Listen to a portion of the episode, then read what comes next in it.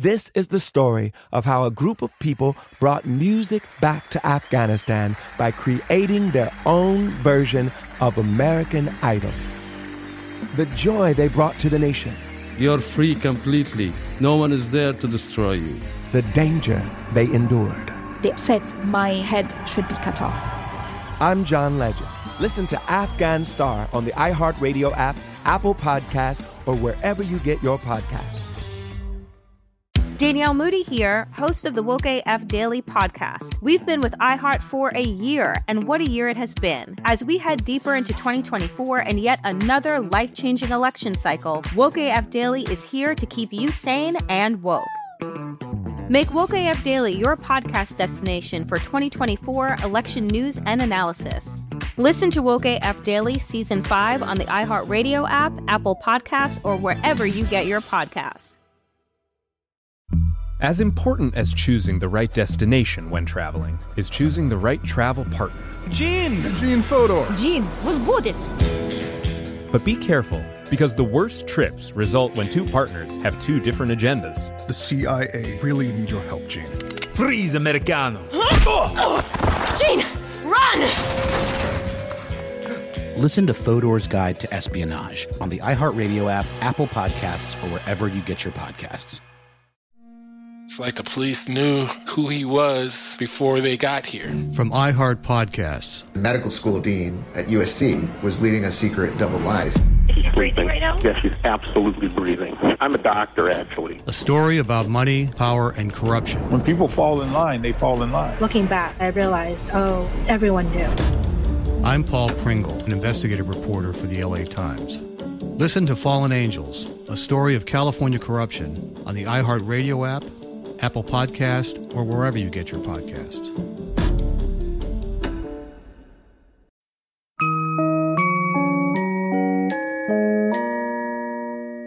I think for all the problems we have in the world, the solution still lies in our children and how, what tools we give them and how we teach them to communicate with the world. This is Ziggy Marley. I really love the guy because the man has heart.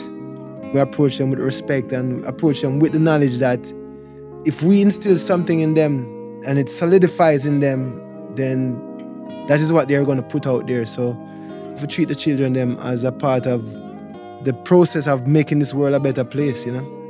Ziggy believes that treating kids with respect is the backbone of making the world a better place. Honestly, that reminds me of Raffi. It's something Ziggy inherited from his father, Bob Marley. My father had a lot of kids around. We had just children, even not his children. I mean, we can learn a lot just by observing children. Recently, in the middle of the pandemic and Black Lives Matter protests, Ziggy turned to his own kids for inspiration. I'm feeling emotions about what's going on in the society, um, racial injustice, and you know the COVID and the planet, and those things inspire me to speak out and speak out in music. But then my five-year-old son, you know, he comes around with this Goo Goo Gaga thing, and he's like Goo Goo Gaga, Goo Goo Gaga, and I'm like, yeah, okay, I'm writing a song called Goo Goo Gaga now. That's awesome. Ziggy emerged with a new kids album called More Family Time, and yes, there's a song called Goo Goo Gaga. He's one of the few singers I know who can successfully cross from adult music into kid songs and back again.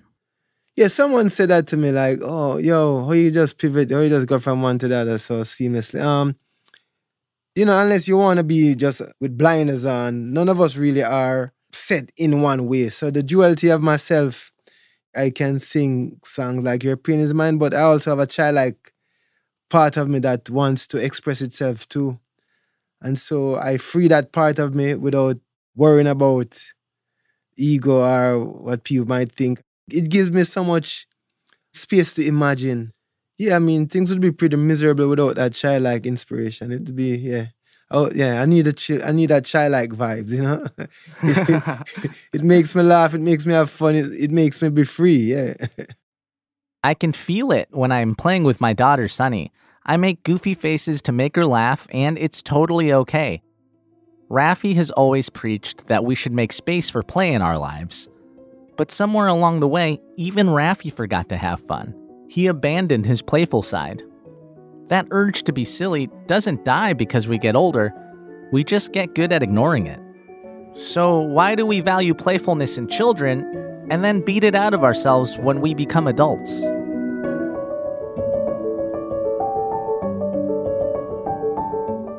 I'm Chris Garcia, and this is Finding Raffi, a 10 part series from iHeartRadio and Fatherly in partnership with Rococo Punch about the life, philosophy, and the work of Raffi, the man behind the music. Today on our show, Raffi gets his groove back. In 1992, Raffi decided he wanted to stage a comeback. He hadn't played to a young audience in four years and he was coming off a pretty rough period in his life. You'll remember that he and his wife Deb had split up, and Evergreen Ever Blue, his ecology album aimed at teens and adults, was pretty much a bust. So Raffi goes back on tour, and after a few months, he decides to go big. Thank you very much, and hello, everyone. I've waited a long time for this to be here with you on Broadway. Now, playing on Broadway is huge. Raffi sold out six performances, but you could feel his serious side battling it out with his playful side. Sure, Raffi sang some old favorites like Baby Beluga, but he followed it up with descriptions of whales dying from toxic pollution. Then, to lighten the mood, he did impersonations of Bob Dylan and Elvis. You're just a little white whale on a gun. Yeah. Beluga babe. Baby beluga. This was a new Raffi. He ditched the Hawaiian shirt and moccasins for a dress shirt and a tie. And in between songs, he incorporated a series of stage gags. And that's when Raffi hit on something really big. You know, now what? Picture this Raffi gets a delivery on stage. It's a shopping bag. Oh, it says here organically grown bananas. Raffi reaches inside and pulls out a banana. Hello?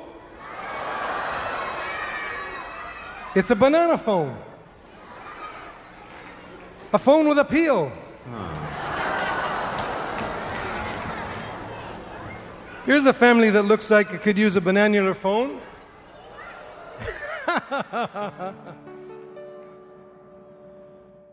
There's so many reasons that I love this. As a comedian, I appreciate the misdirect. It's an all time classic bit. There's got your nose, pull my finger, and using a random object as a phone. It's this corny stage joke that plants the seeds for one of Raffi's greatest hits, one he hasn't even written yet. So, how many people does this happen to? You, you get a phone call at nine in the morning, and Raffi says, "Okay, listen, I got this thing. I picked up my guitar and I went."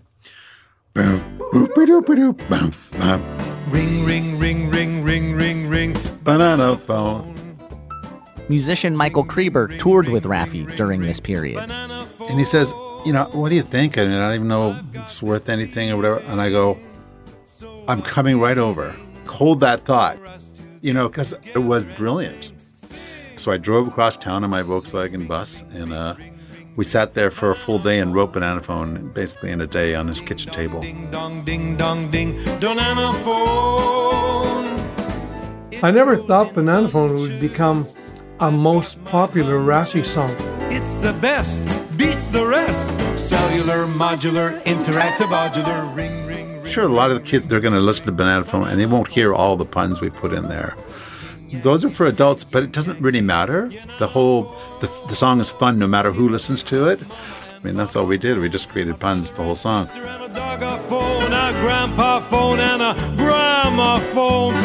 Oh yeah, my cellular, bananular phone. That playfulness was good for us because we had fun writing it and performing it. It's a phone with a peel. And we do feel that those messages are eternal. Now you can have your phone and eat it too. Kids need to know that this it's okay. They need permission to play, you know, in their world. And adults too. we need that too.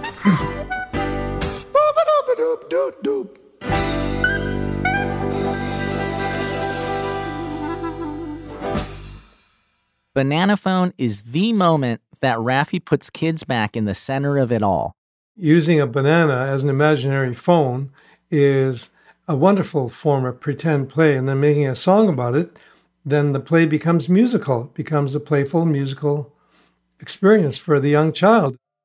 You can feel the same energy from his first album, Singable Songs, when he was just having fun and not caring about what people thought. Raffi said he felt light and playful again. These were some of his favorite concerts ever. His parents, Arto and Lucy, noticed a change in Raffi too. There was something in his voice that moved them both. In his autobiography, Raffi wrote that his ailing father listened to the album every day, doing his exercises to the music, and Lucy danced to it with the family dog. Raffi's return to playfulness was the key to his big comeback. The puns and basic silliness of Banana Phone allowed him to embrace the kid like side of himself that he'd forgotten. But how do the rest of us do that? Can we change something so ingrained in our society? Do we even know how? I think so many of us have a hard time going back to these like playful, happy attitudes. We're working nine to five and we're worried about our kids. We're going to get dinner on the table and rent is due and so on. And I think there's just this idea that that's silly stuff. You know, that's the stuff you give up, you know, once you get a real adult job.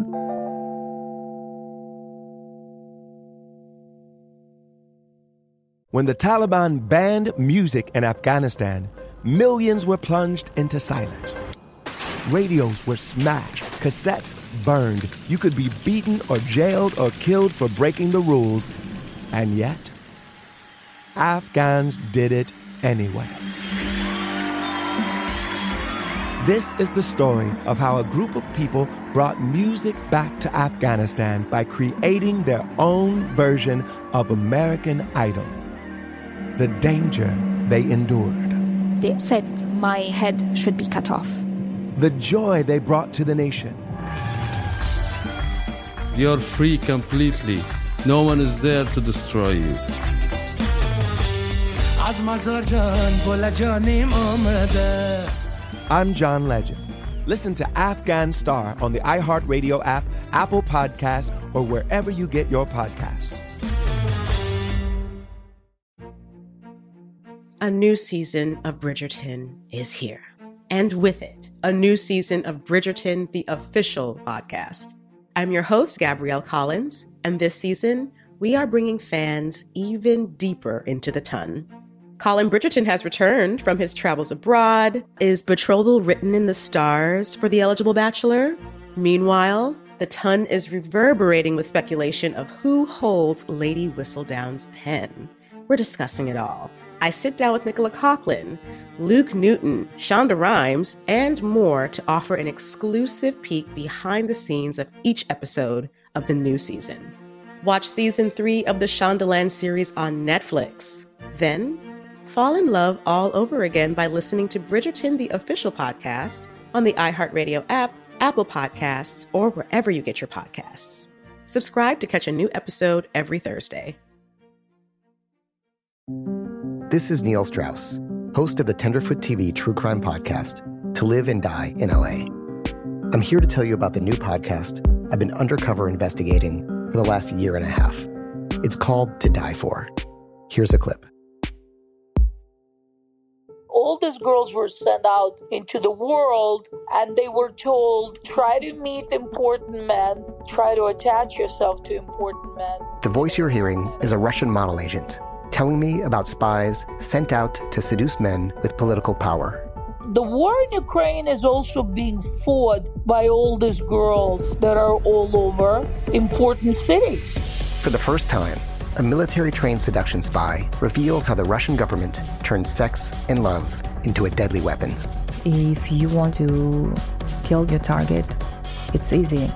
You just seduce him, take him somewhere, start having sex, and then he's very vulnerable, so you can kill him easily. To Die For is available now. Listen for free on the iHeartRadio app, Apple Podcasts, or wherever you get your podcasts.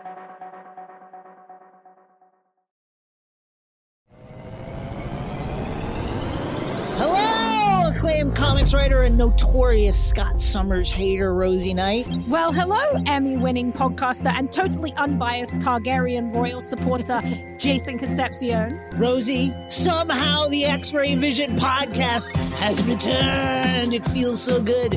It does. And like always, we'll be here every week covering the wide world of TV, movies, comics, and geek culture. That's right. We'll be talking about Batman, heroes of that stature, and of course, we'll be inviting our friends in the industry to come geek out with us and share stories. We'll hear from TV writers, from actors, comics creators, pop culture critics, and more. Nothing is off the table because geek culture is pop culture, and we can't wait to share our love of it all with you every single week. Listen to X Ray Vision on the iHeartRadio app, Apple Podcasts, or wherever you get your podcasts.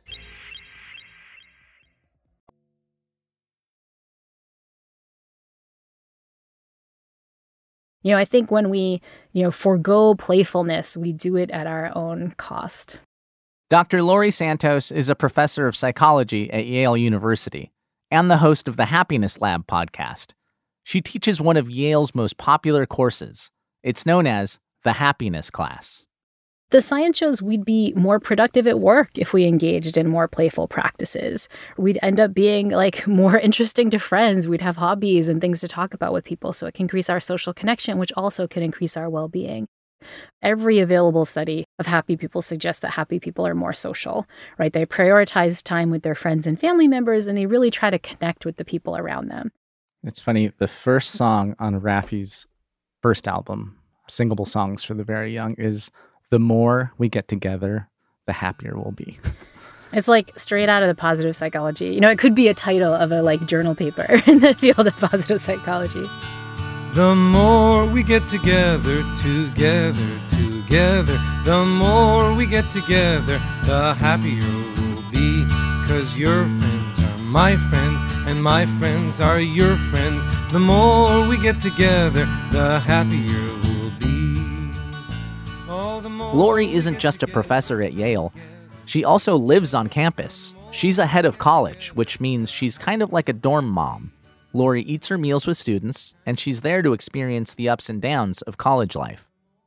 When I took on that new role, I was expecting college to be, you know, fun and parties. What I wasn't expecting to see was the mental health crisis up close and personal.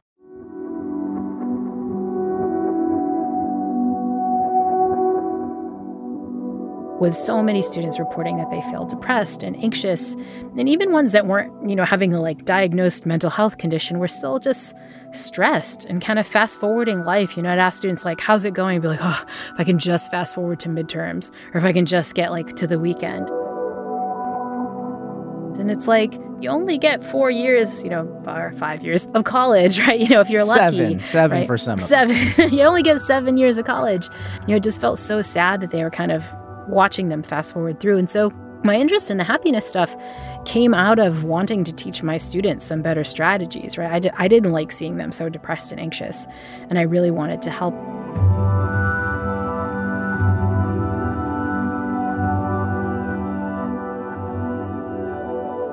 And I realized, you know, this is such a universal problem where we feel like we're not doing it well. And if you're a parent, you know, it becomes an even worse universal problem because you're thinking not just about your own happiness, but what you can do to ensure that your kids are happy too.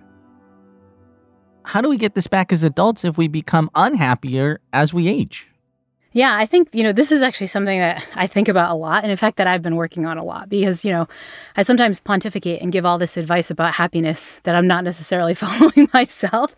And one thing I realized often causes me not to have fun is that I'm just too hard on myself, right? It's hard for me to take a playful attitude because I'm just so scared I'm not going to be perfect or mess up. Or, you know, sometimes fun things require being a beginner, you know, learning some new game or some new skill can be fun, but not if you're like, I have to be perfect. Oh my gosh, I'm so embarrassed. Like, how am I not perfect? And so I think the first step to dealing with that is to not worry about other people because they're not usually as bad as you are judging yourself anyway. It's to work on your own self compassion. You know, that really resonates with me as a stand up comedian because everything I do is based on people's reactions. But it's never as terrible as the reaction I have afterwards. Like after a set, I- I'll think I was like, oh my gosh, I bombed. People will go, hey, that was really great. They'll sincerely say it was great, but inside I'm like, ugh, that was terrible. Um, well, why why am I doing this, doctor? why do I do this to myself? Why did I choose to uh, Yeah. risk public humiliation as a career? you know, the theme of so many of these things in this happiness field is that our minds lie to us. We think you're being so hard on yourself because it's going to make you better. You know, if you're not harsh on yourself, if you give yourself the benefit of the doubt, you're just not going to be a good comedian, right? We think we have to be this, you know, mean inner drill sergeant to ourselves to get anything done, to be good at anything. But again, this is a spot where if you look at the scientific literature, it shows that our intuition here is just wrong. Researchers in the field of self-compassion actually looked at uh, veterans from afghanistan and taught them you know ways of being more self-compassionate. And what they found is that these veterans who experience self-compassion are less likely to develop something like ptsd you know they're less likely to be anxious after war so interesting. My uh, my parents have gone through a lot of trauma, you know, especially my mom, and they'd been through so much together. You know, my dad was a political prisoner. He had some mental health issues. The last ten years of his life, he had Alzheimer's disease until he finally passed away about four years ago. And my mom is so resilient; she could still find humor in any situation. Uh, we're at the funeral home after my dad dies. We're sad. And my mom asked the person there if they offer a senior discount. And we just all start laughing. And she's always, she's the queen of gallows humor. What is it about uh, finding humor or laughter in the darkest moments? Yeah, well, I think it's, you know, it's just a way of kind of shifting your perspective. And this is something, you know, that so much of the research shows. It's also something that I think a lot of really very wise ancient traditions showed us too. You know, the Buddhists had this wonderful uh, parable that they call the parable of the second arrow.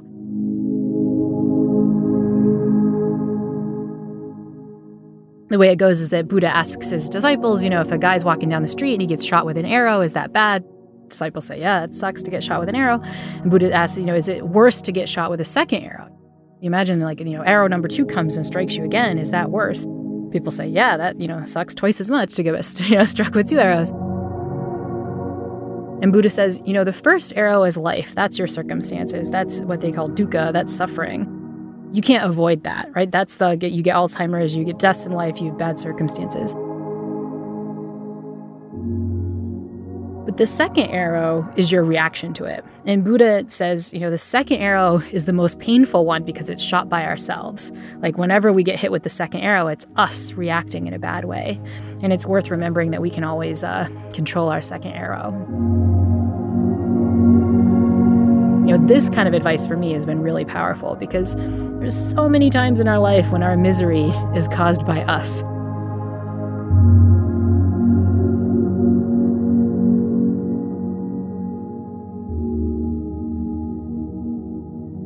Listening to Laurie, it explains so much about my mom, and it made me wonder about Raffi too. He's also always found his way back to a playful place, even if it wasn't nurtured in his childhood. No one had to encourage it. it was just there as it is in all children. You know, I think maybe the more interesting question is who discouraged it?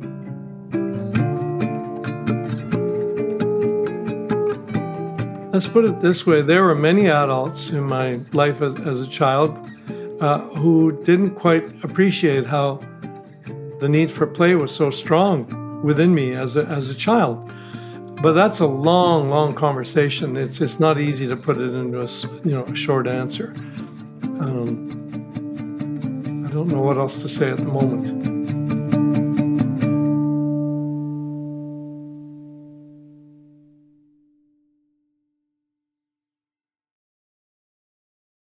When the Taliban banned music in Afghanistan, millions were plunged into silence. Radios were smashed, cassettes burned. You could be beaten or jailed or killed for breaking the rules. And yet, Afghans did it anyway.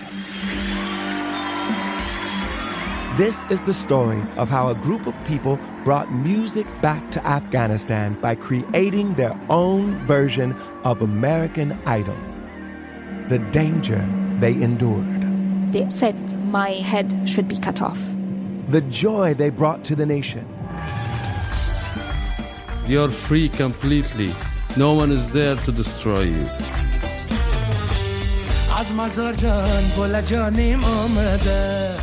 I'm John Legend. Listen to Afghan Star on the iHeartRadio app, Apple Podcast, or wherever you get your podcasts. A new season of Bridgerton is here. And with it, a new season of Bridgerton, the official podcast. I'm your host, Gabrielle Collins, and this season, we are bringing fans even deeper into the ton.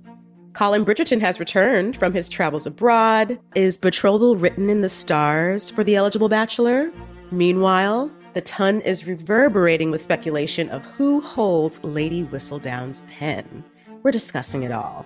I sit down with Nicola Coughlan, Luke Newton, Shonda Rhimes, and more to offer an exclusive peek behind the scenes of each episode of the new season. Watch season three of the Shondaland series on Netflix. Then, fall in love all over again by listening to Bridgerton, the official podcast, on the iHeartRadio app, Apple Podcasts, or wherever you get your podcasts. Subscribe to catch a new episode every Thursday.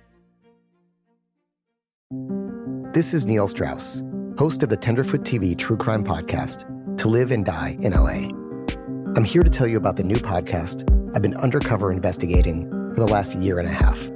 It's called To Die For. Here's a clip. all these girls were sent out into the world and they were told try to meet important men try to attach yourself to important men The voice you're hearing is a Russian model agent telling me about spies sent out to seduce men with political power.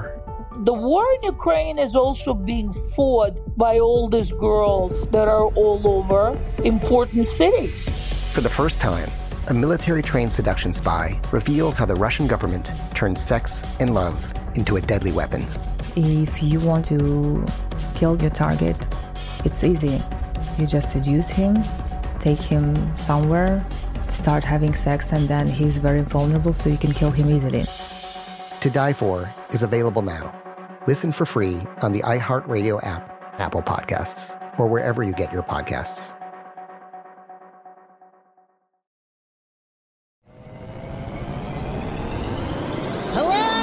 Acclaimed comics writer and notorious Scott Summers hater, Rosie Knight. Well, hello, Emmy winning podcaster and totally unbiased Targaryen royal supporter, Jason Concepcion. Rosie, somehow the X Ray Vision podcast has returned. It feels so good. It does. And like always, we'll be here every week covering the wide world of TV, movies, comics, and geek culture. That's right. We'll be talking about Batman, heroes of that stature, and of course, we'll be inviting our friends in the industry to come geek out with us and share stories. We'll hear from TV writers, from actors, comics creators, pop culture critics, and more. Nothing is off the table because geek culture is pop culture. And we can't wait to share our love of it all with you every single week. Listen to X Ray Vision on the iHeartRadio app, Apple Podcasts, or wherever you get your podcasts.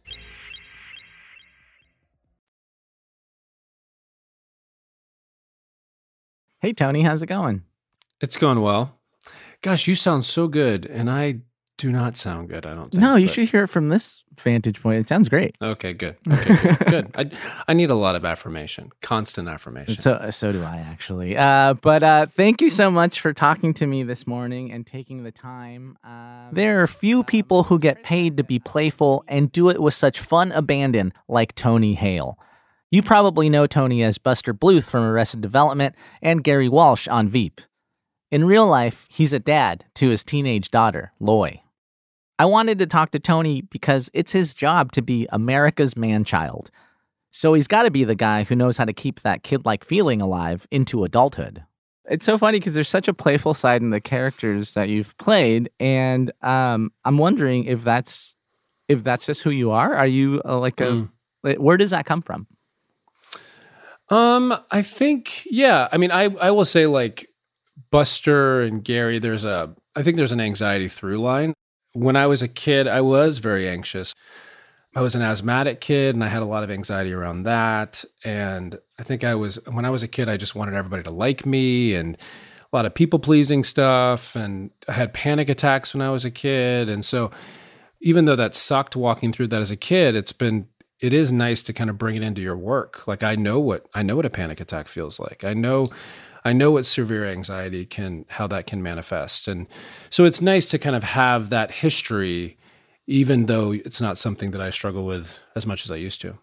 I really kind of relate to this anxiety, you know, and I am so cautious of it. And I really don't want to like pass it down to my daughter, you know? And so even though when I'm with her, I do feel a great sense of calm uh, and peace that I, I don't know I've ever felt. Like it's just such a warm and beautiful feeling. Mhm. But some days I look at the front page of the newspaper um, and it seems like it's going to end today, you know? and so, Of course, of course, yeah. um, how do you like do you talk to your daughter about these big issues that are going on in the world like climate change or the pandemic or even anxiety like how Mm. how do i navigate this Yeah, and it's it is hard.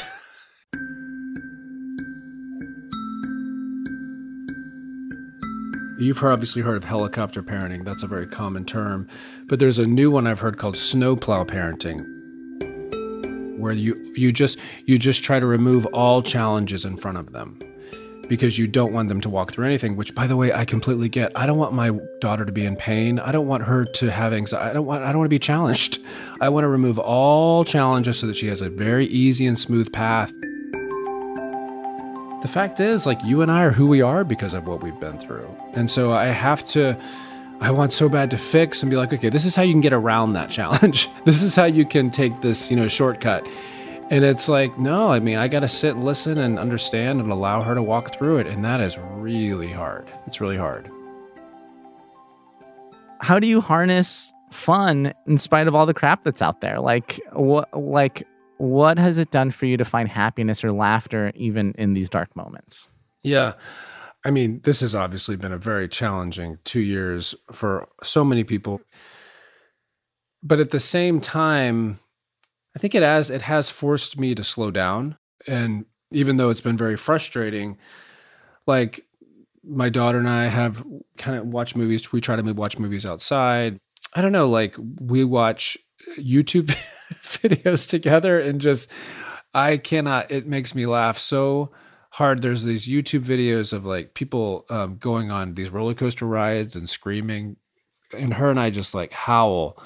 There's this one YouTube of it's it's really gross, but these have you seen that YouTube about the parents and if they're in the bathroom and they ask their kid to get them toilet paper, and the kid comes in comes in with toilet paper, and then they they put Nutella on their arm as they're walking away, and then they're and then they're like, "Oh my gosh, oh no!" And these kids, these kids are like, "Oh!" and they just absolutely lose it. It is the funniest thing. I'll take that over any sitcom. And so like we just like try to find stuff like that and laugh. did you play a lot of music for your daughter when she was growing up Yeah, we did, and we we always loved when she was little. Oh, I miss those times. We would little. We would always go to those um, play spaces and with other parents, and you'd sit around a circle and you'd sing the songs. And when I was YouTubing Raffi last night, just those kids in that kind of five to six range where they don't give any crap about what people think of them or if it's cool or anything like that, and they just fully engage and then he engages back. It's that age is a really, really beautiful age. It's so cool. We just actually started taking my daughter to a music class on Monday mornings. And um, as soon as, um, you know, the teacher or the musician starts playing, like she goes bonkers and it's like so free. She she's not self-conscious at all. She starts like wiggling and throwing her arms up. And it's such a beautiful and pure thing um, to watch. Yeah, and it it actually it actually switches now. My daughter's 15, so now I do all those actions, and she's humiliated by me. it just like it, I, I was never humiliated by my child when she was young, but now I'm like the freak, and she's like, "You really need to just settle down." I couldn't let Tony go without getting his take on Banana Phone. I just want to sit here and listen to Raffi's song Banana Phone with you. Ring, ring, ring, ring, ring, ring, ring, banana phone. Oh, I love that so much. Do you know what I love about what he's doing? Is he's giving permission to these kids. You know, everybody looks at a banana and wants to pick up the banana and go, hey, hello. Like it's just kind of, it, it, it's just a common thing, but it, it gives a child permission to be silly, a child permission to kind of think beyond kind of whatever their present narrative is. And it's like, man, that is such a gift, I think, to so many people. We all need it. Don't need computer or TV to have a for pizza. I'll call my cat. I'll call the White House. Have a chat. I'll place a call around the world. Operator, get me Beijing, jing, jing, jing. Over the past months, I've spoken to Raffi a lot. And more than just a few times, he showed me his playful side, cracking jokes and just playing around. You know, long before the uh, iPhone, there was the B phone. You know, the banana phone predated the iPhone by many years. And it's still going strong and it hasn't been reinvented. It's uh, a pocket cellular, if you will. At first, I thought it was his way of breaking the ice and dealing with the awkwardness of being interviewed. Then I wondered if it was his way of deflecting a question he didn't want to answer. But now, I see it as his mission, like he chose to be playful as a way to survive. Maybe it's how he deals with his strict upbringing, his divorce, or as an escape from witnessing a dying planet. It's amazing the amount of play that has been in my songs overtly. I sometimes listen to my old stuff and I go, Raffi, you dog, look at what you did, man. I, I just kind of, you know, I really went for it at every point. I just, yeah, baby. so, you know, it's just my way of enjoying every single day. Joy is not something to be postponed, ever.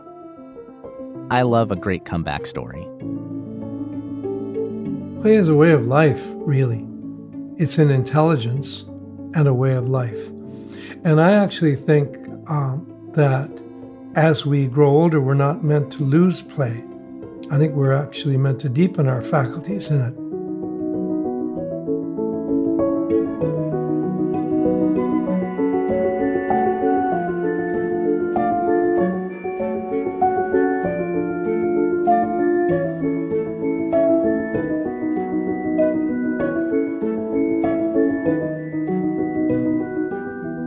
Next time on Finding Raffi. You know, are you only just going to remember me for my six little ducks and apples and bananas and baby beluga? Are you going to look at my second career, my child honoring work? What about my 30 years as a climate activist? Will you take a look at all this music and advocacy activism? Will you see the coherence in it? The earth and child link.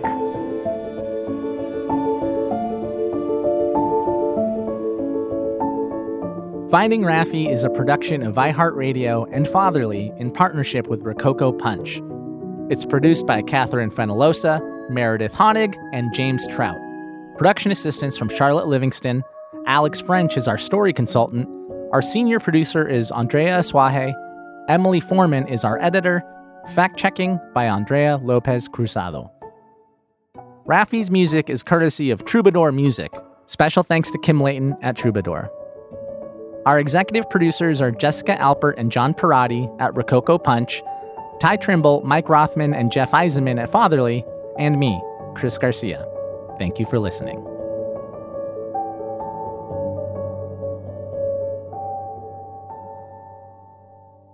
Your name is probably the most fun, friendly name you can have. Raffi? Because it rhymes with Daffy. that could be it. This is the story of how a group of people brought music back to Afghanistan by creating their own version of American Idol. The joy they brought to the nation, You're free completely. No one is there to destroy you. the danger they endured. They said my head should be cut off. I'm John Legend. Listen to Afghan Star on the iHeartRadio app, Apple Podcast, or wherever you get your podcasts. As important as choosing the right destination when traveling is choosing the right travel partner. Gene! Gene Fodor! Gene, was good. But be careful. Because the worst trips result when two partners have two different agendas. The CIA really need your help, Gene. Freeze, Americano! Gene, run! Listen to Fodor's Guide to Espionage on the iHeartRadio app, Apple Podcasts, or wherever you get your podcasts. It's like the police knew who he was before they got here. From iHeart Podcasts. The medical school dean at USC was leading a secret double life. Is he breathing right now? Yes, he's absolutely breathing. I'm a doctor, actually. A story about money, power, and corruption. When people fall in line, they fall in line. Looking back, I realized, oh, everyone knew. I'm Paul Pringle, an investigative reporter for the LA Times. Listen to Fallen Angels, a story of California corruption on the iHeartRadio app, Apple Podcast, or wherever you get your podcasts. Hey, I'm Jay Shetty, and I'm the host of the On Purpose podcast. And I had the opportunity to talk to one of Hollywood's major icons, Michael B. Jordan. In our conversation, Michael shares the highs, the lows, and everything in between, offering a genuine glimpse into his world. The closest to getting what you want is always the hardest. People give up right before they get what they've always wanted to get. Listen to On Purpose with Jay Shetty on the iHeartRadio app, Apple Podcasts, or wherever you get your podcasts.